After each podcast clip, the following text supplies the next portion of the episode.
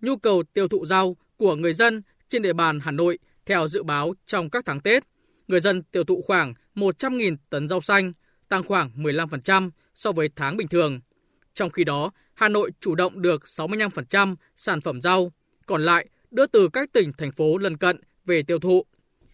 Để đáp ứng nhu cầu của người tiêu dùng, dịp này, nhiều vùng trồng đã gieo trồng trên 28.000 ha gồm rau các loại, đậu tương, ngô, lạc, khoai lang, khoai tây và nhiều loại cây trồng khác.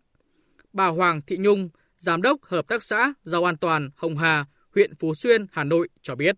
Chuẩn bị dịp Tết 2024 chúng tôi cũng nên chương trình kế hoạch là sẽ sản xuất thêm rau hữu cơ và một số combo rồi các sản phẩm của hợp tác xã và công ty để cho mọi người thưởng thức rồi đến các cái chương trình à, hội trợ chúng tôi cũng mang đến này để đặt hàng và mua rau cho chúng tôi.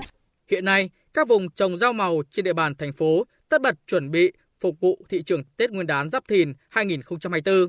Mặc dù thời tiết những ngày cuối năm đổi lúc diễn biến thất thường, nhưng với kinh nghiệm nhiều năm của nông dân, nhìn chung tình hình sản xuất rau màu khá thuận lợi. Bà Nguyễn Thị Thanh, huyện Hoài Đức cho biết. Chuẩn bị ờ, chăm bón, chăm sóc đến đến bây giờ là thu cải bắp rồi là su hào, rồi cà chua rồi vân vân các thứ loại rau là từ nay đến Tết là thu nhập là hơi tương đối được cũng được khá. Theo bà Nguyễn Thị Chiêu, trạm trường trạm trồng trọt và bảo vệ thực vật huyện Thường Tín Hà Nội,